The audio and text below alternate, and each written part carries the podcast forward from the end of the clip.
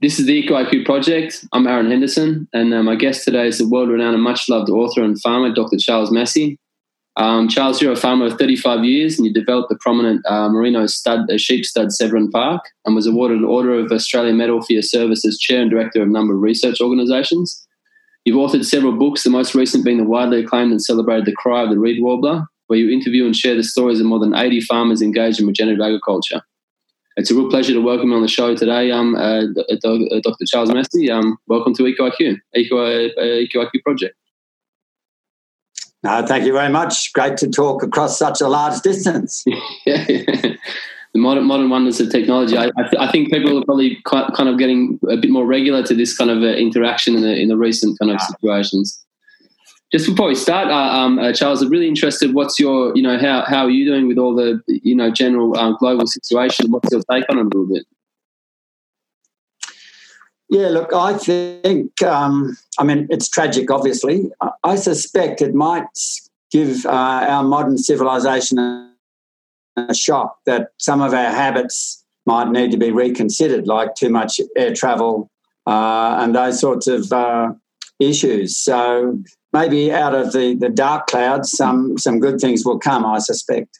Mm-hmm. It, it seems to have a lot of uh, um, a few wake up calls into a few key areas, really. Not not the least of which I think is the is the food um, uh, uh, supply chain issue. Because I mean, I just talked with the we had a recent interview with Joel Salatin and Darren Doherty together, and Joel Salatin said his his sales. I mean, his restaurants are out of out of the picture, but his his sales of um, you know of, uh, of you know to the customer directly is up by four hundred percent. And I heard that echoed by a lot of other um, kind of local farmers and producers. So it seemed to have like a kind of a knock on effect that, you know, like you said, there's there's a silver lining there maybe. That that's very much the case in Australia. There's um, you know, farmers supplying direct. Um, they've tripled or quadrupled their demand.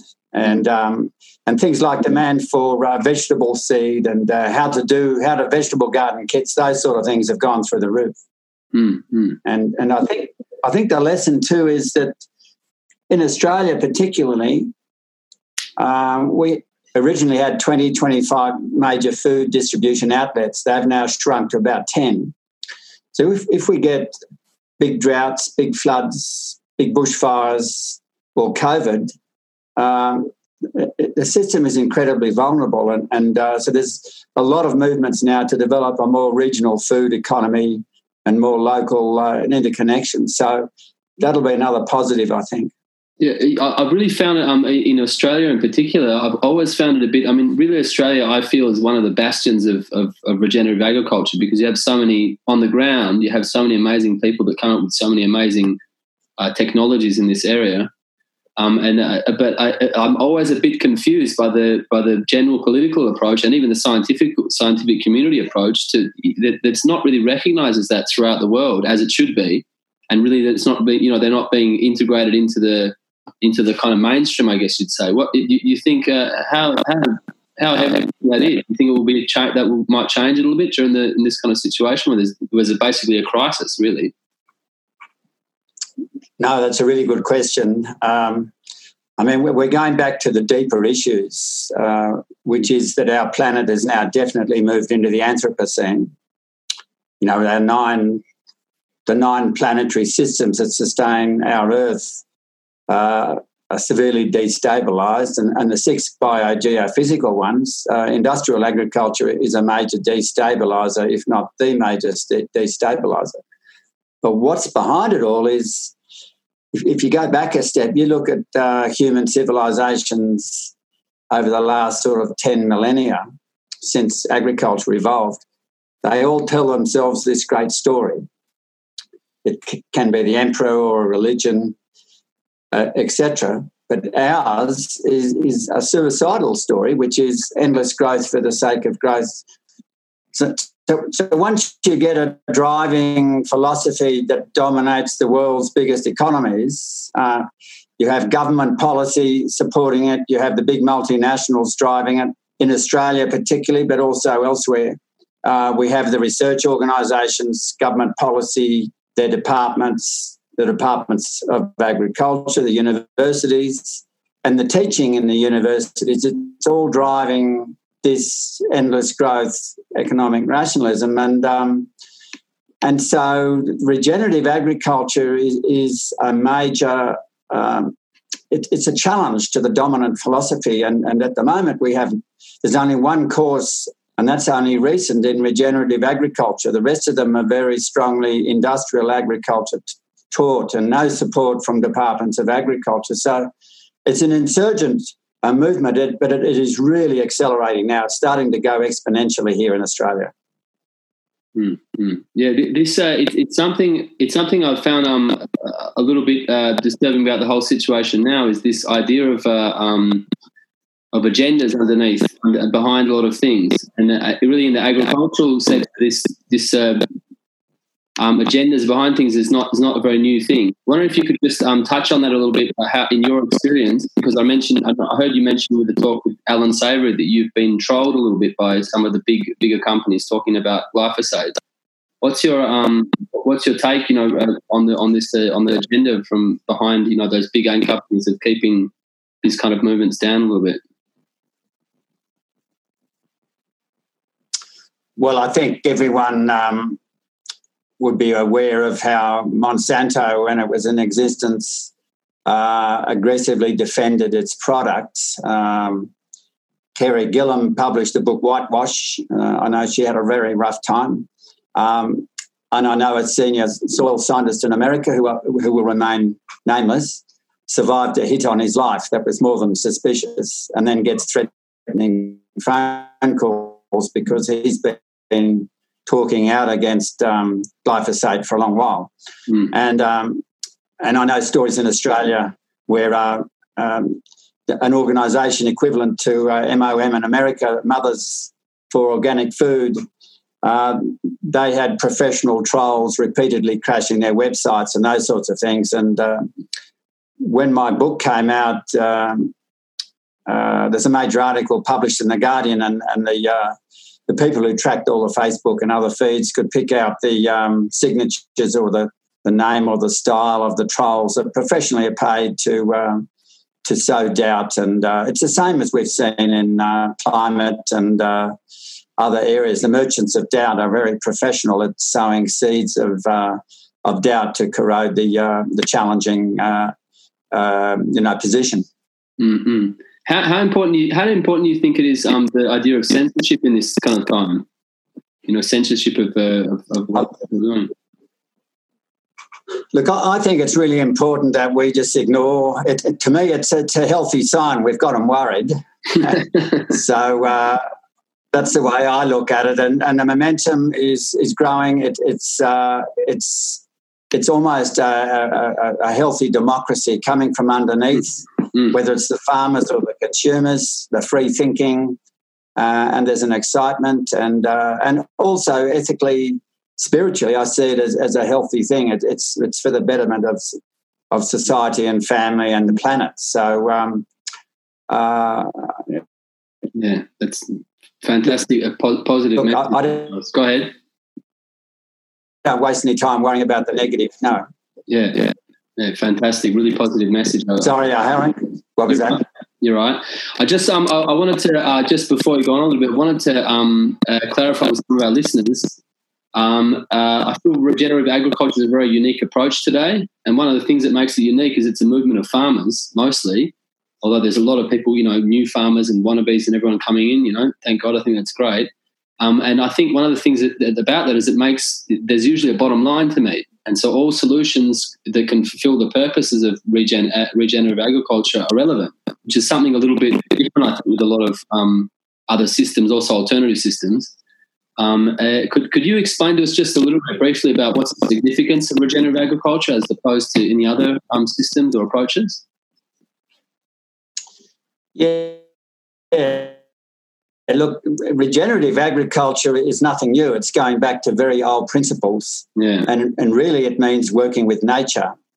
Uh, and I, I, sort of define it in terms of complex adaptive systems that um, if, if we start to regenerate soil and all the other landscape functions, what we're doing is enabling the ancient wisdom of nature that's co evolved for millions of years to self organize herself back to health. Mm. So it's really stepping back and enabling the, the, the four major landscape functions that drive a healthy landscape to get working again, and and and she will find solutions. It's called emergent properties within a system, and um, so that that's really the essence of it. And and once you get your healthy soils, healthy water cycle, healthy biodiversity functions, and of course your the, the healthy solar system, uh, the photosynthesis system with more green plants. Um, that's what drives the whole process. And then when you get a lot of active soil biology, they're pulling in a thousandfold more nutrients than you'll than you'll get from an industrial system, which relates to human health. So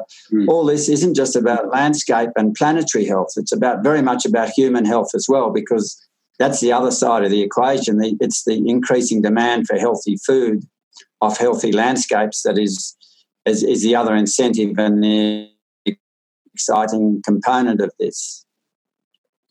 Mm-hmm. What what what makes the um the you you mentioned a few different things there, and would like to go into a few of them. But uh, I know for you that this um this uh, uh, concept of self-organizing adaptive systems, um, it's a very it's a very like you mentioned it before in a few talks that it's very exciting for you. What makes it so exciting for you as a concept?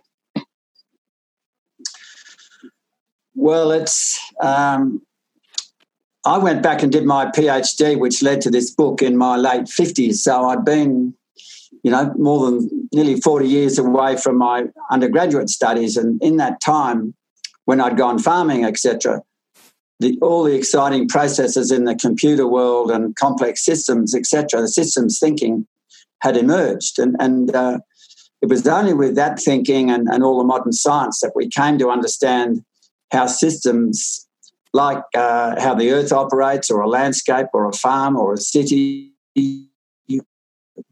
or even the World Wide Web. They're, all what are called complex adaptive systems, which is that there's thousands of things going on, and uh, if they're destabilized, they have a capacity to equilibrate and, and return to a healthy complexity. And um, so, what industrial farming does, it simplifies natural systems. It simplifies landscapes just down to a few plants a few harmful industrial additives like chemicals.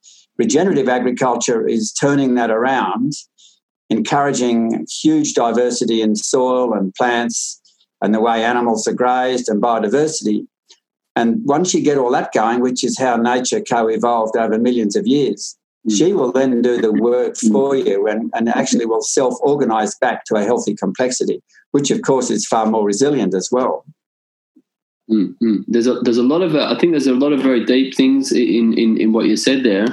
Um, I just wanted to touch on on one of them, uh, and that's that uh, it's I think it's a very it's a bit of a pervasive um, thing that happens today that, that, sometimes people get really seen as like the problem that that uh, that human beings are the are the issue today. And uh, um, and even on the extreme end, you know, it would be better if we weren't here. And I think that um, regenerative agriculture, is, just in my opinion, as it seems, it seems like that it's really accepts the role um, of human beings as as being a very possible, very possibly being an accelerator in in um, in, uh, in in reaching this kind of tipping point that you're talking about, where the, where it starts to be self organizing. Is how, how do you are you positive about you, you always stay positive about the, the effect that human beings can have on the have on um, having interaction with our with our ecology? Look, you've raised a really important philosophical point. Mm. I mean, at the moment, um, and it's, it's, come about since uh, after the Enlightenment and the scientific revolution, when, when we move from, and I talk about this in my book, we're like an indigenous society and even a medieval peasant. We, we didn't see ourselves as indivisible from Mother Earth. We're only we're just one of the many parts. But once we went through that scientific and industrial capitalist revolution, we now see ourselves as separate. And that, that's what you're honing in, honing in on. Uh, and the key point is that modern industrial society, humans do not see themselves as, as intimate as an intimate part of Earth. We're separate and superior, and so we try and dominate, and that leads to destruction, which is clearly why we're in the Anthropocene. I think a regenerative agriculture movement like the organic movement and others, and, and, and this is this is no news to any indigenous society, we see ourselves as a small part of the whole system. And therefore we have to play our constructive role. So it's a huge philosophical difference. You're quite right. Mm-hmm. The, the thing I was I was kind of curious about your opinion on Charles is this particular um, thing that I noticed in regenerative agriculture that that um, as opposed to the kind of nihilistic thing of you know we'd be better off if we, we weren't here, is that particularly that specific point that um, we can actually be uh, we can actually succeed accelerate systems that by themselves they would take a long time. And so we could actually help you know we can we could be really destructive in a, a large part was what we're doing now or we could actually be like a, a, force for for more accelerated change to, to more abundance to more fertility. You're absolutely right Aaron. and uh, i'll give you one just you know, uh, clear example yeah. Uh, recently, I've been working with Paul Hawken, who, uh, as you know, wrote the uh, impressive Drawdown book with 70 or 80 scientists analysing the sort of 80, 90 best methods to pull carbon dioxide out of the atmosphere and, and bury it away.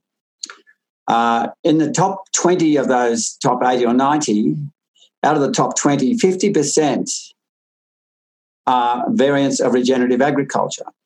So if you add them all together and just call it regenerative agriculture, uh, the, pra- the, practices of regen ag are number one in addressing climate change.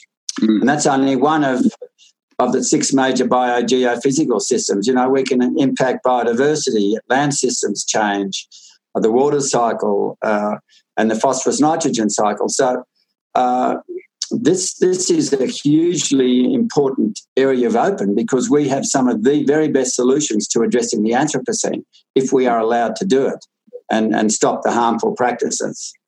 I feel there's a, um, uh, after the recent um, destructive fires in Australia, I just want to touch a little bit on this idea of biosensitivity, as it's called by Martin Stappen. And after recent, recent fires, destructive fires in Australia, because we did hint on it a little bit before about um, talking about Indigenous cultures, um, I sought out a few. I, I, wanted a different perspective on the show of regarding fire on the land, and it was a very difficult. I, I mean, I'll be honest, it was a quite a difficult uh, thing for me to do because I had a lot of paradigms about what fire means on the land, and uh, you know, I'm always I've had ecology approach, and you got to get animals on the land, and a very very different approach to you know fire. It was just like a no no. So, um, and I, I, I, reached out to um, Victor Steffensen, and you know, we're going to have him on the show soon. You know, um, hopefully but I, they did send me his book, and I'm just finishing reading it now. And um, despite you know I had extreme reservations, the level of I was just blown away by the level of complexity and nuance in, in reading landscape and interacting and, and the way you know they would deal with you know with fire on the land. And um, I think it can be very easily ignored these days in favour of numbers and studies. But um, once you know that farmer's instinct was very highly valued and relied upon, more than you know, and more than that, even as a skill to be that you can actually you know hone up.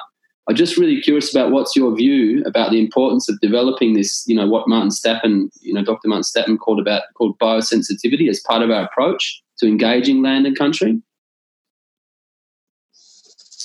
I think it's fundamental, uh, absolutely fundamental. I mean, I've read Steffensen's book and seen a program on him. I happen to work and, and am a good friend with a senior lawman locally from the Ngarigo people, who is one of the other leading burners, and we run burning workshops here.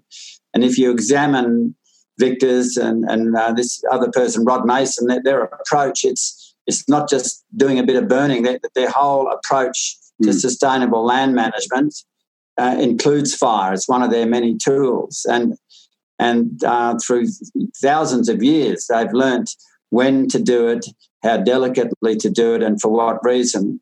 And um, if it, it's urgent that we start to bring them on board now to uh, regenerate our landscape. So it's very much a key part of the whole thing. And and I, I, the more I, time I spend with a, a senior lawman like Rod, the more I realise I'm in kindergarten. They're, they're extraordinary knowledge uh, of how landscapes work and how fire works. You know, it, if you burn at the right time, you, you stimulate propagule seed generation and you lay down healthy charcoal and, uh, and you can shape a, an entire landscape to, to prevent the Holocaust fires. And uh, uh, I think there's now a lot of inquiries in Australia as how can we meaningfully bring them into playing a role in reducing what clearly with this climate change is going to be increasingly bad Holocaust type fires.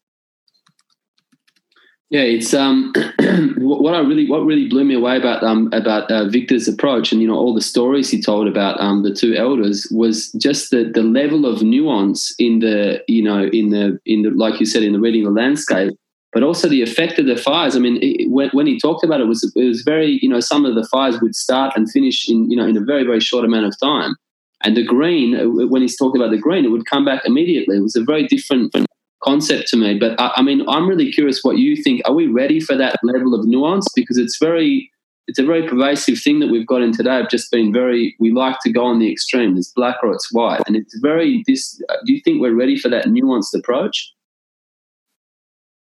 I don't think many of us are because industrial agriculture has taught us to dominate, simplify, destroy. Mm. Um, to, to flip, to, to have a complete flip where you respect the complexity of nature and its functions and tread very gently is a huge mental shift. But you know, I'll just give you one example. The, um, if you think about um, some of our landscapes here, late in the evening, there's a, a switchover point when um, uh, in the photosynthesis cycle when the, capture of carbon dioxide switches and oxygen begins to release and uh, you know, I'm talking about late in the evening, and you get about a foot of uh, of heavy moisture laden air sitting over the land, etc., etc. Mm-hmm. It's it's those sort of moments that the indigenous people have learned to do a lot of their burning, and so they've sort of anticipated modern scientific knowledge just through observation and skill uh, over a long time. I mean, that's just one example. They'll burn different times, but they they have this intimate knowledge of of the condition of the vegetation and the species and the time of year. And as you say, it's highly nuanced, absolutely highly nuanced. And uh, it's going to take us a long while to empower more of that and to learn from them. Mm-hmm. How, how, do you, how do you see practically? I mean, do you, do you see regenerative agriculture as a way to? Because I mean, when I when I thought about it after reading Victor's book and and you know just putting it next to you know the people we, we bring on the show about um, the talk about regenerative agriculture, um, it seemed to me, in a funny way, they were very, very similar in, in these in this kind of uh, getting um, getting engaging with with uh, with nature, engaging with ecologies for productive purposes, which is seems you know very antithetical, and then and then kind of you know uh, getting in the uh, getting in the right position, and then kind of getting out of the way. That's something I've heard echoed from you know across the board. It's uh, um, do, do you feel that regenerative agriculture has that possibility to offer this you know um, like open that doorway to a nuanced approach, you know, because you know it's package. It's called regenerative agriculture, which is a bit easier for people to take on.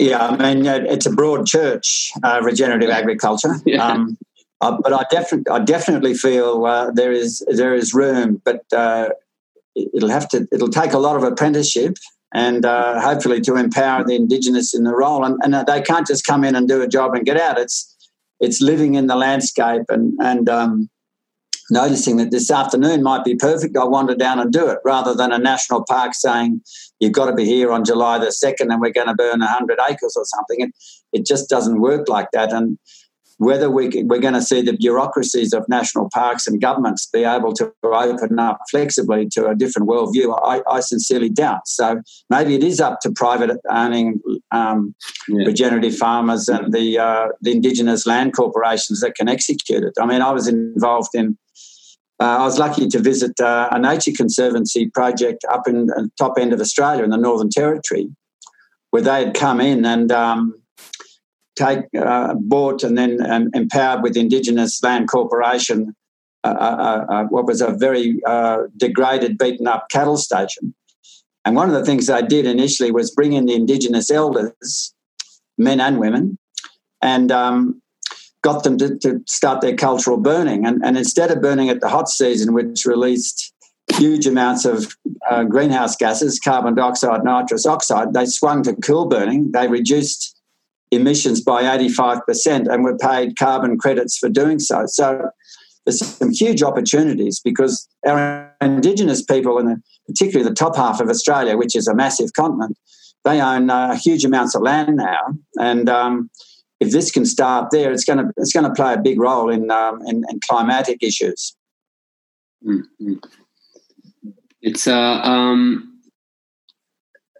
I feel, I feel it hasn't. I feel it hasn't still hasn't come home yet as uh, um, as like common knowledge. The significant impact impact um, of of uh, restoration of land of uh, um, can have on the significant impact on restoration of land by having of managing animals on the land. And I know it's like a big switch from what we're talking about now because I mean the management of Indigenous um, Australians on with with animals is very very different because it's using the tool of fire. But um, it seems like with regenerative agriculture, the main the biggest tool really for uh, um, you know I'm looking for your correction definitely of restoration of land is animals getting managing animals on the land to accelerate that succession.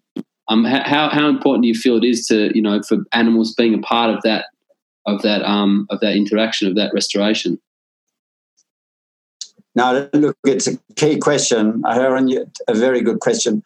Uh, if you think about the best tool of many which regenerative agriculture has in its quiver, um, the one that's going to impact the broadest number of hectares or acres worldwide is without doubt uh, regenerative holistic grazing, whatever you want to call it, mm. which, as, as you know, is really replicating um, the, the the, the, the, pattern of, of the vast animal herds in Africa, the migratory herds, and in America as well, North America particularly, um, where these vast herds were constantly on the move, driven by predators, and they, they would briefly graze and then dung and urine. And um, Allan Savory, the wildlife ecologist in Zimbabwe, who really triggered this whole realization, just kept asking himself, how come these grasslands with millions of animals are the healthiest? so what's evolved is a human approach a human approach to managing that. And, and, you know, if you think about North America, there was probably 80 million buffalo and another 70 million ungulates also doing that. And they were healthy grasslands as well. You know, some places in the prairies, 700 different plant species. And now we're finding in Africa, Australia, South and North America, and, and through Europe, that when well applied, this, this sort of mimicking of that natural animal movement, high density but long rest, is starting to regenerate uh, tens of millions of hectares, and, and, and, it is most exciting. So, in terms of, of, the, of the, the largest impact, yes, you're quite right. It's um, this regenerative grazing, holistic grazing uh, shows enormous promise, and, and pulling down lots of carbon and recycling nutrients, and and you know impacting all those other um, key functions that, that uh, have been destabilised and tri- tipping us to the Anthropocene. Mm, and and uh, um, how uh, so? Uh, but also, um, the the could, could you um, tell me correctly if I'm wrong? But also, the acceleration is a lot faster because we talked about size. You mentioned, you know, obviously the biggest impact. But is that also in, in terms of um, speed of restoration? That um, I'm correct in saying that it's also faster with animals on the land being managed properly. Well, currently, most the, the biggest form of desertification worldwide. And, and you've got to bear in mind that since the development of agriculture, you know, eight, nine, 10,000 years ago, human beings have uh, turned into deserts nearly 40% of all land suitable for agriculture. Mm. And the majority of that is through poor grazing management, through overgrazing and set stocking uh, in continents like Africa and Australia and the Americas. And um, so, you know, the, the flip side of that is well executed grazing uh, can start turning that around because you can restore deserts up to a point, uh, and there's some classic examples, and uh, and then you can start uh, restoring all those other key landscape functions. So it, it, it, it's it's a, it's a method of enormous promise. Mm-hmm it's a very curious thing that what you know what we said before about the the human element being you know possible of um, an immense destruction, but also you know being having a possibility of having the biggest impact. We also find it here mirrored in the animals, in the animal approach. You know, if you engage animals in the wrong way, it's the biggest destructive thing. If you're in the right way, it's a it, it can be the biggest instigator of, of change. That's absolutely right. But you know, there's so many other avenues that are now popping up, whether it's um, uh, you know the new types of cropping, uh, what's called silvopastoral systems, you know food trees in, in a landscape, and and uh, agroforestry and everything else. So you're well aware of those, but. Uh, in, in terms of the broadest impact, uh, acreage or hectare wise, uh, yes, it's probably the most exciting tool, but there's others that dovetail with it. I'm, I'm really curious about your experience about um in writing the writing your book um the the cry of the uh, reed warbler the call of reed warbler sorry. Um you interviewed I think was it 80 farmers um Charles or was it 150 I heard two different kind of um, well I, I've probably spoken to hundreds upon hundreds now but for my PhD thesis um, I, I was able to travel across the southern half of Australia into different bioregions and interview 80 different farmers, yes. And uh, um, having made a lot of mistakes myself in managing land over 40, 50 years, um, that's why I went back to university to uh, try and find out. My key question was what made these farmers change from their bad practices like I used to have? And it turned out in about 60% of the cases, it was some sort of major life shock that cracked open their mind, if you like, like a tortoise shell, it hit with a hammer. Mm. You know, some were burnt in a bushfire, some went broke, some uh, had a major disease, um, some were were um, uh, had chemical accidents. Those sorts of shocks and, and uh, were what actually opened their mind that there had to be a better way. And uh, and then the other forty percent, um, they're either more biophilic that way, inclined, or it was a series of little shocks, etc., etc. But uh, I can't help thinking now, um, you know, this last summer in Australia, uh, shocking three-year drought. We're still in a shocking drought here, mm. only um, one tenth of our annual rainfall. Then we had the bushfires. Uh, and floods, and then COVID, um, yeah. I think the shocks are going to increase. And so, uh, change, it's causing people now to re examine their practices. Mm-hmm. Yeah, you mentioned this 60. I, I was really uh, blown away by this 60 percent of people that had crisis. Um, but uh, one way, one area I was blown away, but the other was kind of very logical for me because um, my kind of because of my pathway was a lot dealing also with human transformation and the psychology of it, and you know, and, and spiritual practices surrounding that. I'm really curious on your thoughts on on on the and you know your experience interviewing for your book and for your um, thesis about your thoughts on human transformation because it seems very almost consistently across the board that the trans, some kind of human transformation follows on the heels of, or sometimes even before, this uh, transformation in land practices of, of, of, farmers, and I mean also people that are just getting into it as well. What, what's your what's your um, thoughts on and the importance of um, of human transformation in this you know element of transformation of practice that we're talking about?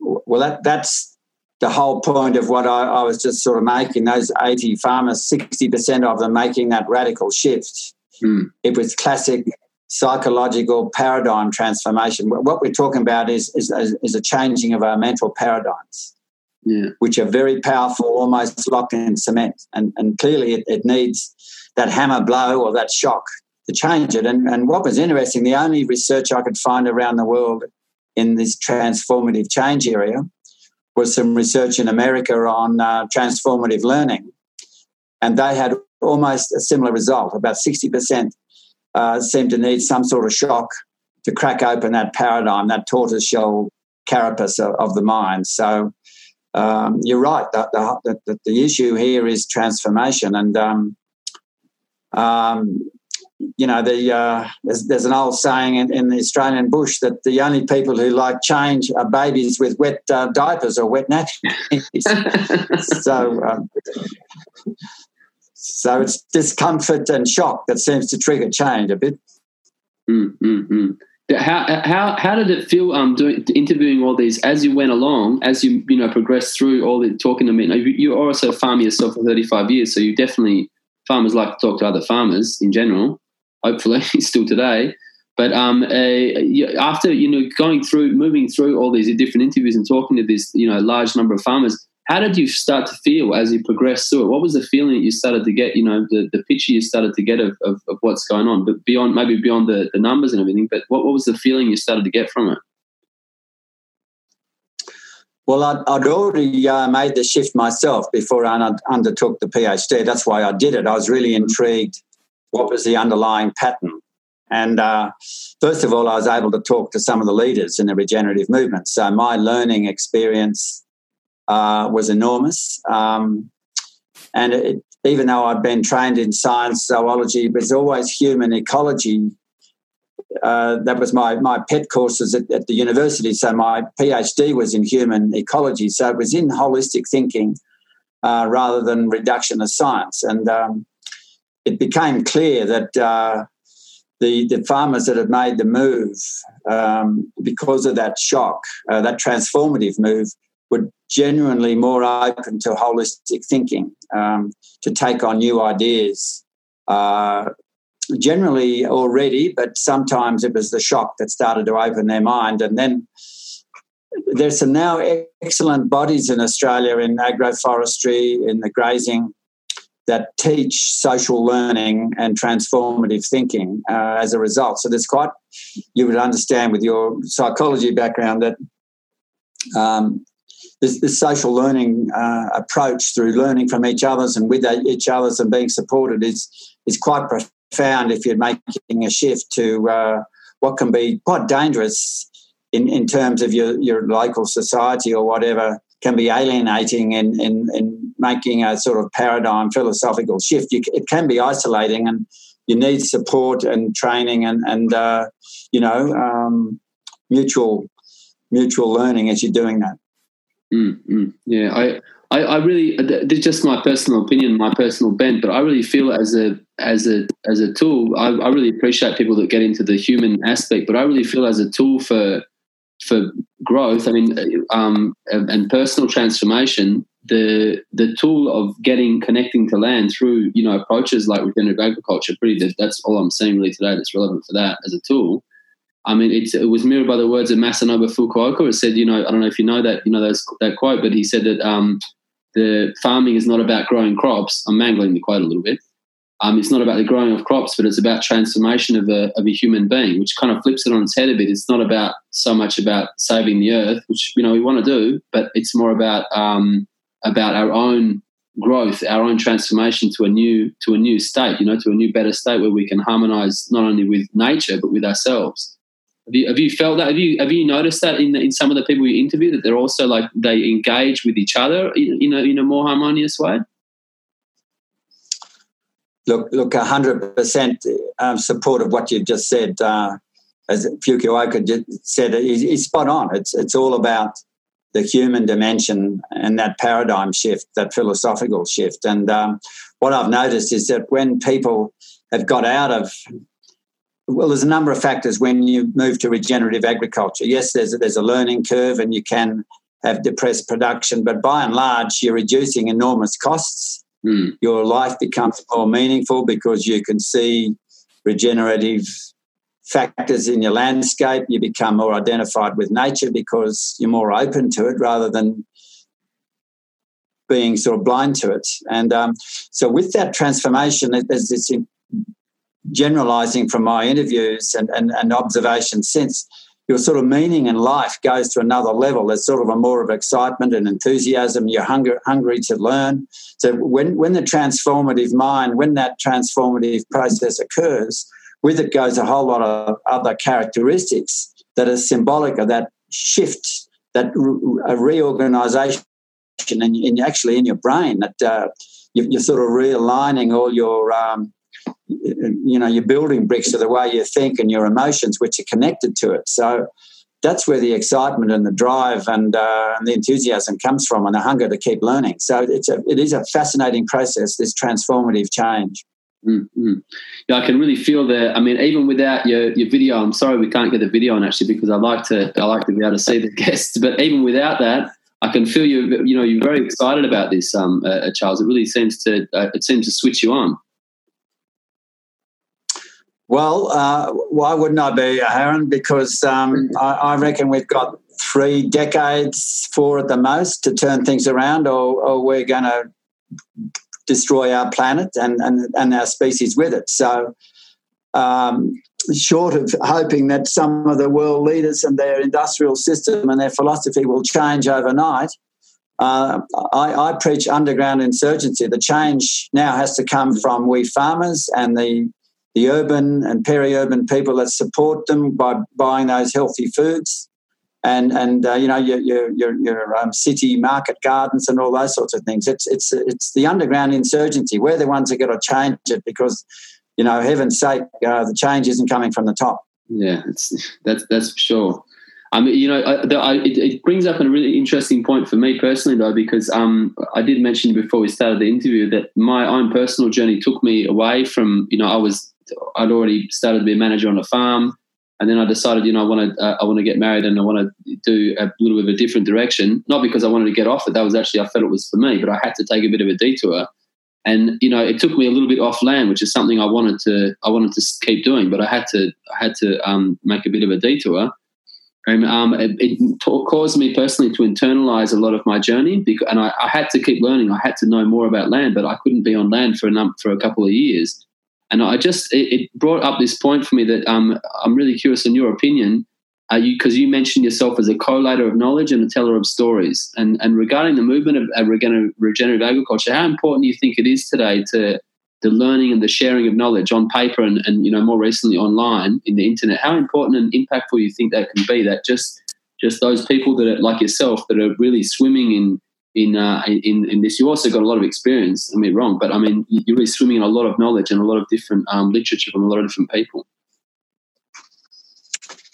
Look, i don't think we should um, disregard the role of serendipity and chance i mean this regenerative agriculture movement you can trace its roots really post Second World War, and I go through that in my book. But the acceleration undoubtedly is the last two decades, and it happens to coincide with um, with the modern media, the, the Facebooks and uh, the internet and all that sort of stuff, and and and um, programs like yours now, and uh, things I watch my grandchildren wasting their time on. I mean, uh, it's, it's playing a huge role. Without doubt, it's playing a huge role. The YouTubes and all those sorts of things. The uh, it's all sort of um, feeding into the uh, the accelerating shift, and, and it's visual too. A lot of it. So, mm. you know, the, the classic. Uh, what's really powerful in, in, the talks I try and do is um, the before and after shots, or the side by side shots, yeah. and uh, yeah. It, you know, a picture paints a thousand words, and, and uh, hence the role of all these media programs, you know, including yours, is, is really critical.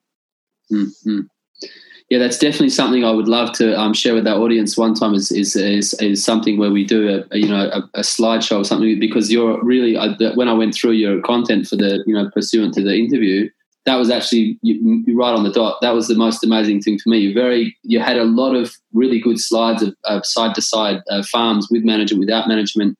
I mean, I'm, I, have got a couple of those myself, but you seem to have quite a quite a lot of them, the side by side and the before and after. I mean, the one in Mexico was was yeah, it was it's very very amazing stuff. To like you said, picture talks a thousand words. Absolutely, and you know we are a visual species as well. So, and, and in all this discussion, uh, we're not going to be able to keep changing these landscapes for the better and, and more healthy food without our urban um, partners coming on board, which they are now starting to do, uh, both within the way they grow their own food and you know uh, food gardens in the city, but supporting organic farmers and farmers markets and that sort of stuff. And and look, recently I'm involved with a number of um, sort of more uh, big end of town senior business operations that are now putting in billions into philanthropy in, in evolving uh, very ambitious new systems in regenerative agriculture in Australia and elsewhere. And and there seems to be a huge shift in the ethical philanthropy world in this last two, three years where literally billions are starting to flow into this space. And that, that's not including things like the Disinvest program that started in the States. So it's like this, this wave is starting to build. And um, it, it, that's what gives me even more optimism. We've got some of the, uh, you know, I've been involved luckily with some of the uh, leading business people in Australia out of merchant banking and, and big business they have now seen the importance of this and are getting involved in investing in buying land and shifting to regenerative agriculture or looking at supply chains. There's wonderful stuff happening um, in the entire barrier reef catchment where regenerative grazing and things like the new organic sugarcane can has the potential to eliminate all nutrient runoff into that wonderful natural resource of the barrier reef. So the solutions are going to touch on on the public uh, persona as well. Uh, if you mention barrier reefs, let alone the uh, you know the, the, real stuff occurring in the sort of drier in, hinterland, but there's some wonderful stuff happening now across the board, and um, I think the momentum is starting to swell, and, and uh, it's, it's a really exciting space now. Mm-hmm. Well, uh, um, from your book, uh, um, um, uh, Charles, what was the most significant story you can remember, or the most, you know, the most one that like blew you away, the most impactful for you? What was the most like a um, significant story that you shared in, in your book, or the, you know, the um, uses? Well, I guess the metaphor I chose that led to the title of the book, Call of the Reed Warbler, uh, and that story came about because uh, one of Australia's leading economists, actually, who I'd worked with, because I've had previous battles in trying to um, uh, work in the wool industry, which was, was Australia's major industry, and it was destroyed by bad politics. And uh, so, out of writing that book, I got to know some of the, uh, the leading economists. And this guy only had his farm nine years, and I was visiting him just out of Canberra. And he took me down to show his creek, which he'd uh, regenerated through uh, various techniques called natural sequence farming that Peter Andrews has evolved. Mm. And as we drove down, the neighbour, his farm it was what we call set stock. The sheep were left on it all year. It was bare. There's a lot of salt. The gully was eroding. When I got to my friend's farm, David's farm, the creek was uh, running. Uh, it was green, a few hundred metres either side, and this is all within nine years. And uh, um, when we walked out in the running water, a small patch of reeds had just started. It must have been the seed must have been brought in by a, a water bird. And while we were talking, suddenly out of these reeds came this call of a reed warbler. It was probably a hundred, probably 150 years since a bird of that type had last been in the valley before it was destroyed through European mismanagement. And in nine years of regeneration, this bird had decided this was a place to live again. And, and it was, to me, a, a real metaphor of hope and regeneration. And um, but look, there's lots of stories I could tell through the book. Probably couldn't remember them now, but that, that's why I chose that lovely metaphor anyway. Mm-hmm. I'd also like to just, um, I'd like to ask you if you could just share us a little bit. It's an amazing story. I'm, I'm really looking forward to um, uh, reading the book, and hopefully, you know, if you're if you're um, agreeing to do it, we'll do. A, I'll do a bit of a review on on our um, on our podcast. Um, I'm uh, I'm really curious if you would just share us a little bit briefly about the story about um, Diane and Ian Haggerty. Uh, uh do you you did? Am I right in, in assuming you did interview them for your, yes. your book? I'd love us to, if you could share us a little bit of their story, because I thought it was very, you know, in terms of the actual the science of the soil and and and the the change that happened quite fast over there. I think it's a very it's a very special um, case. Now that that's a perceptive question. Well, look, that they were an intriguing couple in in, in the um, northwest cropping country of Western Australia, which is largely uh, not much better than beach sand. Some of the soils are 3.8, you know, 3.8 billion years old, which is three quarters of the age of the Earth. So there's not many nutrients left. And they can get rain down to only four inches a year. And uh, and an average 12 inch rain or something. So it's not really, you wouldn't think it was cropping country. And the, the Haggertys were traditional croppers and realised um, with all the chemicals and the unhealthy sheep and the unhealthy pasture that they had to do another, uh, there had to be a better way. And they work in tandem. Um, Diane um, does the animals, and it's, it's, it's, interesting your question earlier that uh, animals are critical. Well, in all the, the new regenerative cropping approaches, animals are integral to that landscape, whether it's what the Haggertys evolved, which is called natural intelligence agriculture, or pasture cropping, or multi species covers, or no kill cropping, the animals are integral to, to uh, recycling nutrients and, and enhancing it because the cereal crops we use, etc., were originally grasses in, in a diverse ecosystem that was grazed. Anyway, mm. the Haggertys realised that trying to crop in these tough rainfall areas with late frosts and things was was was um, going to going to send them broke. So through a long process, they've evolved. I think one of the um, well, it is. It's it's a world breakthrough because it can apply in huge areas in North Africa and other marginal areas, as well as richer richer climate areas. So what they've done, they've dispensed with industrial fertilizers and chemicals. And when they sow um, the seed, and they all they've done is convert big modern machinery. So Ian, the, the farmer of the pair, he won't get in a tractor unless he can do 250 hectares in one day. So they're big operators. And um, so when he sows the seed, cereal or canola, uh, they've, they've evolved a method where they they use the biology, which comes out of uh, concentrated worm juice, vermiculture.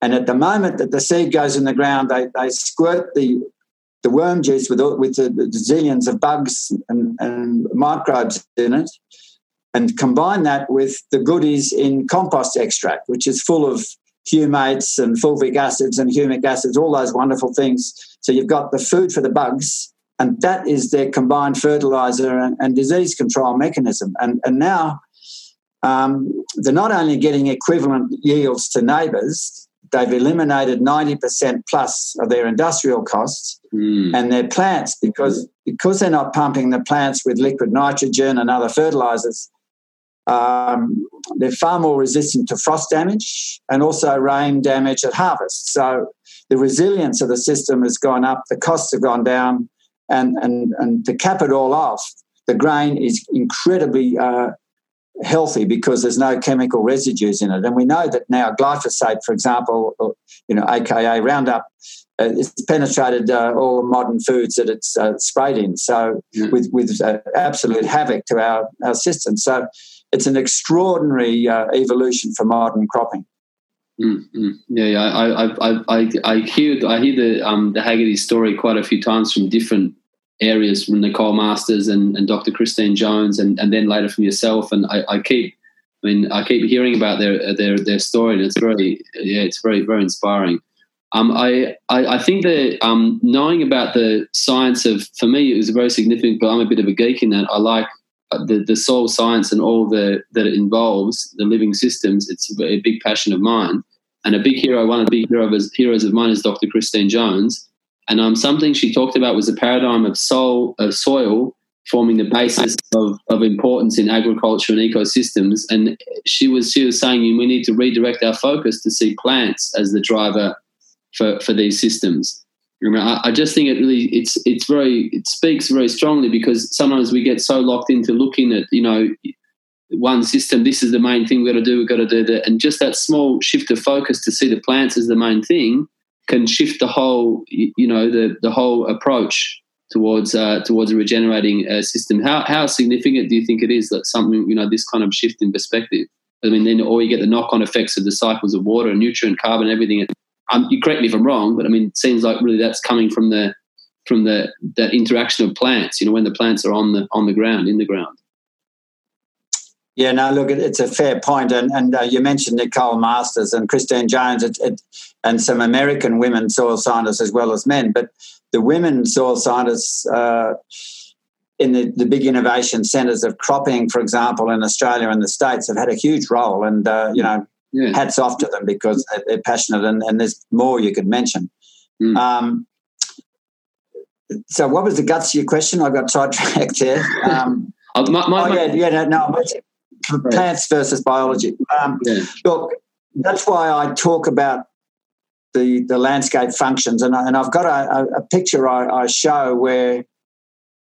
You, you know, Allan Savory and other ecologists came up with the four biogeophysical uh, landscape functions. You know, solar energy, which everything's derived from. Our entire civilization runs on oil, which came from plants yeah. originally. Um, so the solar system the uh, the water cycle, uh, the soil mineral cycle, in, in, other words, the soil, and then biodiversity. I've added the fifth, uh, a fifth one, which is the human social, because it's our paradigms that will impact the others. And what I'm leading to is when I show those five functions, I have arrows going everywhere because they're all interrelated. Mm. But if we go into a into a paddock or a landscape and overgraze or spray or kill, you can put a red cross against all those arrows because you straight away have, have stopped that indivisible interconnection. And so, yeah, there's been a focus on soil, and I think it needed to be because, you know, industrial teaching Uh, and I heard, uh, I was lecturing the other day at a university, and um, some of the students said in the soil lecture, the lecturer told them that their role is to kill all the soil biology so you can control the inputs. So it, it's, it's, it's been necessary to get a focus on soil. Yeah. But yeah, everything does start with the solar cycle. And, and the secret, Mm. because the plants capture the carbon dioxide, turn it into sugars. It's the sugars that then drives uh, the soil biology, uh, which then accesses all the nutrients for healthy food back into the plant, or buries the carbon down deep. But uh, so that's where it starts. But from that, the water cycle has changed because of the carbon and the deep roots. And, and, and therefore the soil mineral cycle and then biodiversity as well. And, and um, but the secret is getting those sugars into the soil, and then then the whole process starts, and you get more and more plants. You know, I have a rule of thumb as a land manager, Mm. um, which is that I see my role as to, to put on my land as many of those solar panels for I can for as much of the year as I can, and and, and on as big an area, because that is the whole driver of the whole process. Mm, mm. Do you think it's a bit fun, a bit funny? Well, funny is probably not the word. It's a bit sad, really. Do you think it's a bit um, a bit telling that the the most significant process, and you know, really, I think it's a miracle, really mir- miraculous process of photosynthesis, is the most boring thing that most people learn in school? yeah, you're absolutely right. Um, And I remember me sleeping. I remember tell you for a sleeping when. I was learning it. Sorry to interrupt, Charles. I remember, but clearly when I learned it, I was very bored. And then when suddenly when I read, you know, uh, Nicole Masters' book, and I listened to a lot of uh, Christine Jones and, uh, and uh, several other, and it dawned on me, I, you know, I, I learned this when I was a kid, and I, I remember falling asleep. I think in the class. Yeah, that's because it was taught by reductionist scientists, probably. If, if it can be taught in an exciting, sexy way Yeah. with the big implications and and lovely pictures of all the soil bugs and, and all that sort of stuff and the implications. Uh, it's, I think it's uh, it's all in the teaching in a way. Yeah, we've got to know the chemistry, but in your early school years and even further, you need to have uh, a more imaginative way to describe, as you point out, the most important process of them all. Because as I pointed out, we wouldn't be here without it, and uh, and the whole modern economy wouldn't be functioning without the, the oil and the coal, etc. Mm-hmm. How important is it for you, um, the, the storytelling element for you, um, Charles? How important do you think it is that for you know for getting things through to people or or, or creating that change you're talking about? How how significant is it for you, just the storytelling element? Well, um, you're you're doing it now uh, in creating stories. I think it's fundamental, absolutely fundamental. I mean, it, as a species, we are hard, hardwired for stories. Sitting around a campfire Hmm. as hunter gatherers, you know, there's evidence that when the modern Homo sapiens sapiens, and I, they call us doubly wise, by the way, but a key part of that evolution to the very modern human was um, deeply embedded metaphor. We're, we're wired to comprehend and operate with metaphor, and stories are the cut through to that ancient human psyche as well. I mean, we're, we're all made for it from the campfire onwards, and um, so that's why in, in this book I wrote, even though it came out of a PhD that was a bit technical, I realised it had to be story to drive the examples through, uh, and then you know fill in the gaps around that. Mm-hmm. Um, I, I personally like to break on that same, you know, on that same line. I, I personally like to break things down a lot in, into the metaphysical components. It's something I do a bit by habit because of you know what I, the, the areas that I learnt in and see the meaning over there. And especially regarding ecologies, it's something I've thought about a lot. The most fundamental uh, thing, quality I've seen in, in really in, in ecologies, and I'm happy, obviously want to get your opinion, is um, is that resonates and also down into the wider human systems is communication. And uh, in the in the in Kabbalistic thought, which is Jewish mystical thought, this element of communication is is a like the fundamental key in a human being um, between connecting the mind and the heart. You know, and, it, and this level of communication. I mean, if you look at also in ecology, the mycorrhizae fungi, which is if you could put a hierarchy, which you can't really, but if you could, I mean, that mycorrhizae is really the fundamental element, which its whole job is just communicating. You know, in that in that dance And um, uh, I'm, I'm really uh, curious if it's something that you've thought about how, how critical this element of communication is. We're talking about stories, which is just you know effective communication, we could say. How important this level of communication is in ecosystems, and I guess among us as we're part of that. Is something that something you've thought about uh, as, as being important? Absolutely, yeah, I, I couldn't agree more. It, it is fundamental, and I like the word dance as well. it, it is a dance, and uh, you know the exciting discoveries recently, um, not just between plants and fungi, and uh, all their communication channels, but um, the recent uh, exciting developments in uh, quorum sensing. How uh, yeah. mm. when you get a critical mass in the soil, you've got plants talking to the microbes to switch on and off disease function and uh, plants saying, look, I'm a bit short on nitrogen and the uh, rhizobia bacteria will come in and make the nitrogen, uh, fix the nitrogen. And it's all about communication. But um, for we humans, um, this story uh, is fundamental because, as you said, it connects to the heart. And, and unless the heart is involved, you're not going to make that fundamental shift and, and give you the the, uh, the impetus and the motivation to, to make the change. And, and I think that connects deep in the brain in the way we're wired. Mm-hmm. I'm really glad you mentioned the the um, this fact of quorum sensing. It was a really uh, uh, incredible moment for me when I learned about the the truth of, of quorum sensing. Not a new thing at all, really, just new new thing that we figured out. That's what's going on.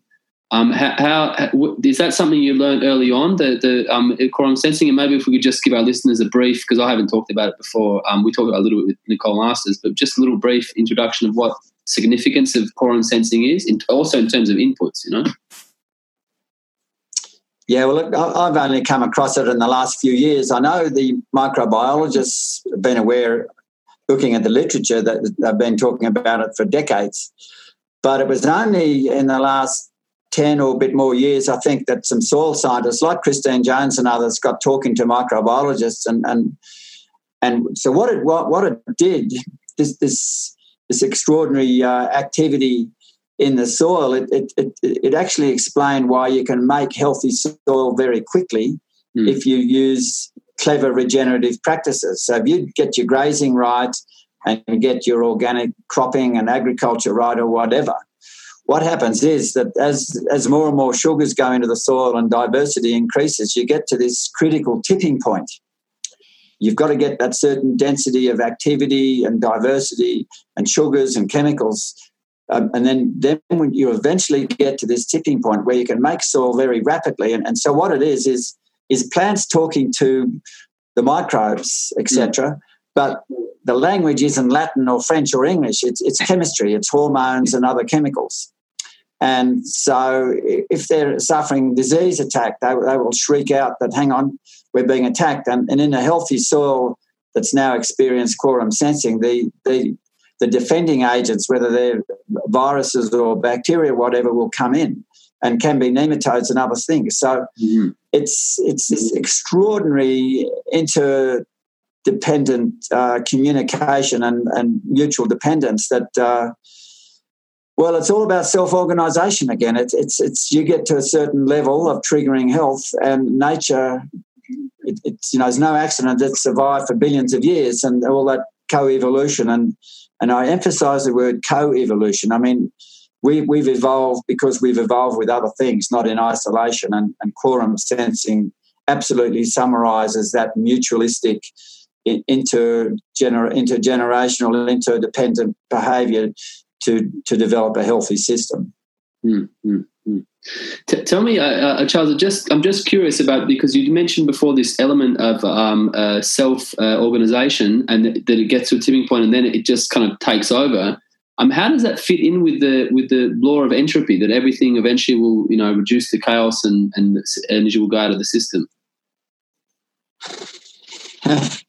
well, you're, you're getting into deep physics that I, I, um, I'm not going to be able to address. But um, personally, uh, a healthy biological system, uh, when it's functioning well, uh, almost seems to be uh, counter entropic. Uh, it mm. does seem to deliver um, uh, organisation and, and structure and, and reverse that that breakdown into chaos and entropy that you mentioned. But I'm not.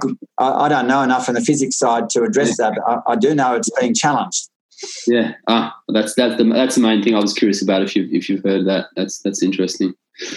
Um, I, I, just wanted to um, I wanted to touch a little bit on um, uh, before we go about the um, about the human health, the factor of human health, because it's something I've I um, I've had a you know I have sometimes mentors in business, and um, something I've heard uh, some I've, I've been taught before is a lot of people sometimes people want the same product just packaged differently. And uh, if I bring it down to what we're talking about now, I feel sometimes the communication of something in a different way makes new connections for people and sometimes it makes a difference in them in making a shift or not.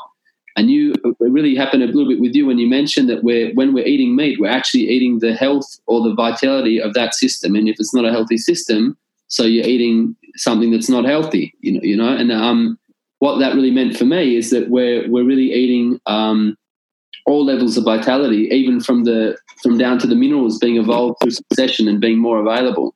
Could, could you speak a little bit about the, the um, before we go the regenerative um, farming as opposed to other approaches when it comes down to human health, how, how significant it can be, and particularly regarding the consumption of meat, which is you know some people think is great, some people can't stand it.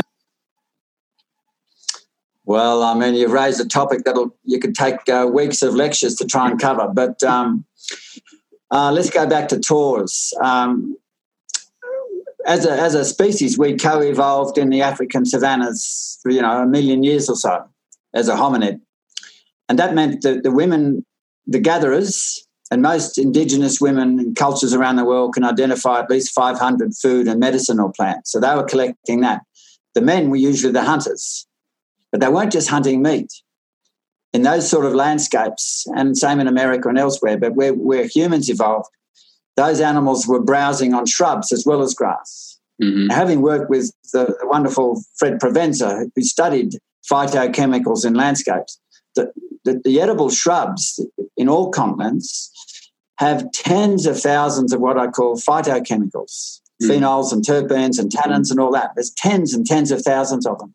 Those animals were ingesting that they became in their co-evolution they became hardwired to um, identify those that helped in their immune system etc etc with receptors in the gut and the alimentary canal the brain etc etc so there's meat and there's meat. I, am no um, supporter of the industrial system of what i call CAFOs yeah. concentrated animal feedlots. I think it's barbaric and that's not healthy meat but if you get meat off a healthy regenerative landscape, it has all these thousands of phytochemicals, let alone the normal minerals and nutrients, etc., which we are designed to have for health, for our immune functioning and our healthy functioning and our, our gut lining, the whole lot of it.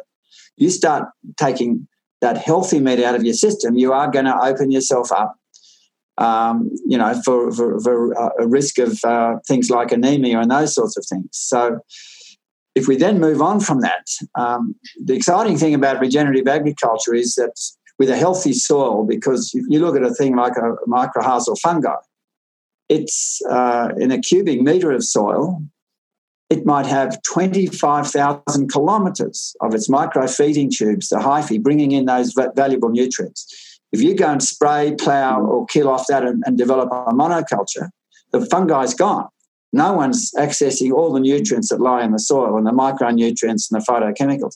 So, industrial food, whether it be meat or plants, are bereft of the health giving nutrients, and hence the huge rise in the modern health diseases. There's no, there's no accident they've all gone exponential, the modern diseases, the autisms, ADHs, cancers, all that sort of stuff, since industrial agriculture came along. Yeah. And in that period also, we've begun to learn about a different type of genetics called epigenetics. That there are two main forms of genetic inheritance. It's, it's, you'd be across all this, but one of them is sort of the changing of the DNA through mutation or whatever.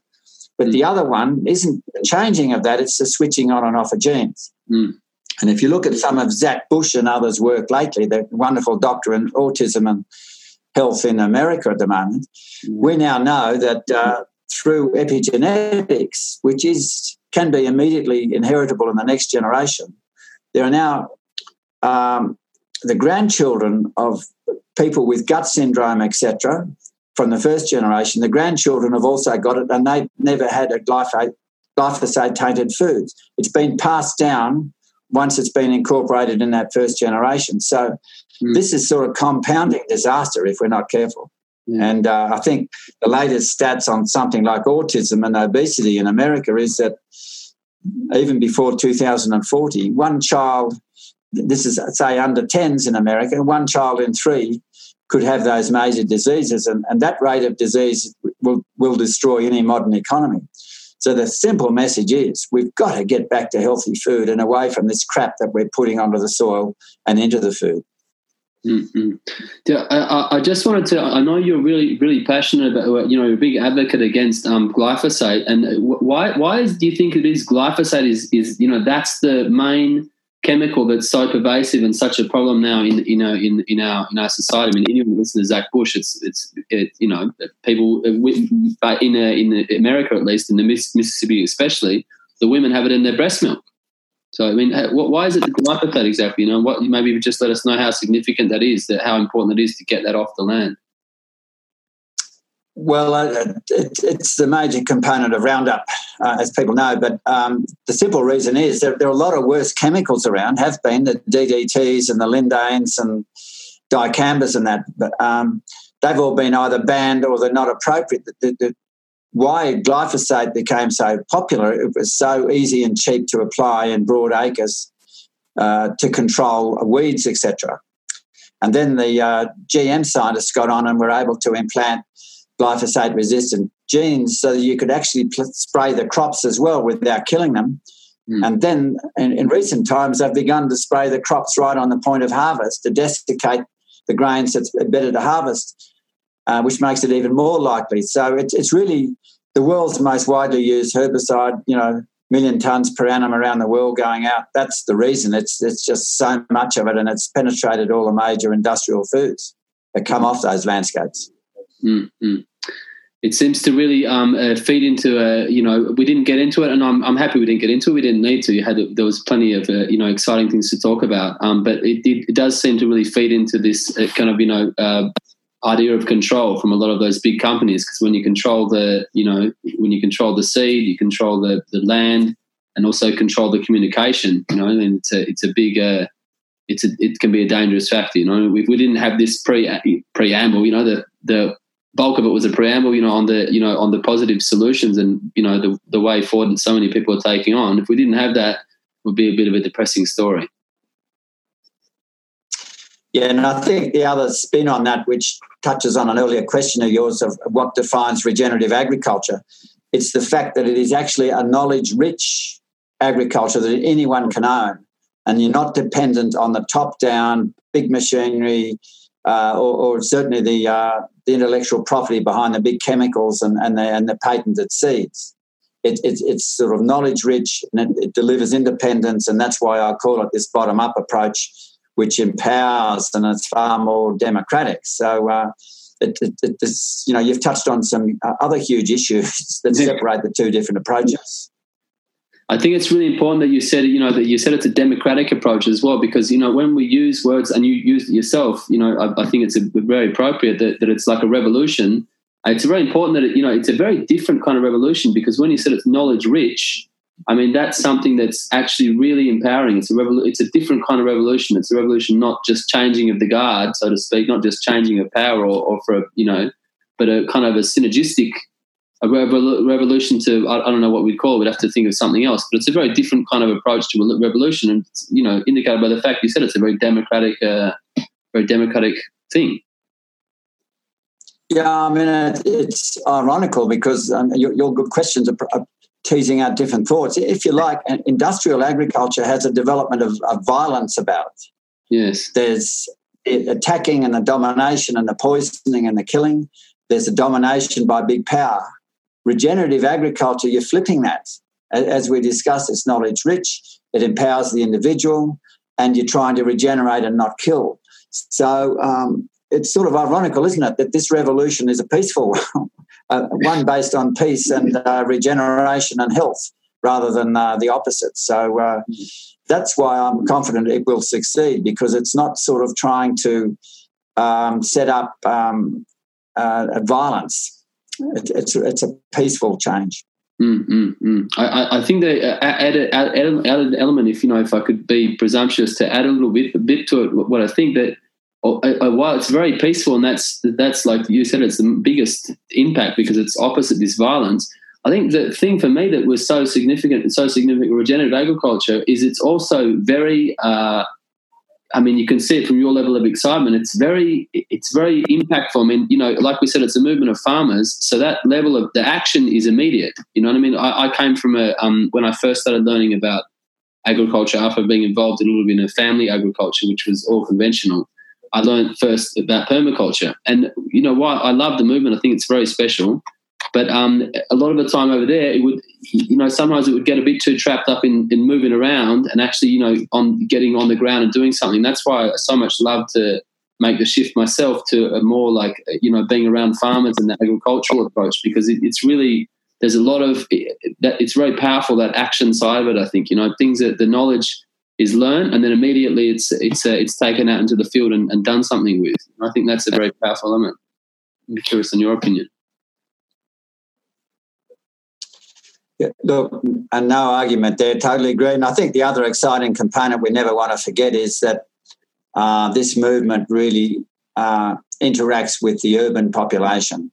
Um, and it's about health, and it empowers them with knowledge and uh, heritage seeds to grow different foods and to start what we used to do in the depressions and the and the world wars start growing more of our own food in urban backyards and then developing community gardens and rooftop gardens and gardens on walls.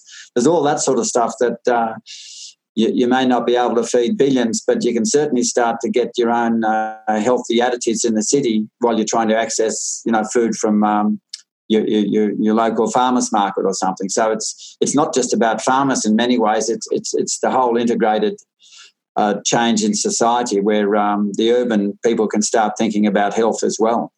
Mm, mm, yeah, fantastic point. Um, if there was, uh, Charles, if there was a bit of advice or an action to do or a message that you could give to that person that was moved by these stories or, or connections today, or also, you know, through reading your book, um, and especially, you know, we talk about this element of urban people or, or farmers or I- anyone really that's, you know, that's I- impacted by this a little bit. What's that? What's that thing that you would give that bit of advice or that action to do or that message? What would you say the most significant one thing that you know someone could do or or learn?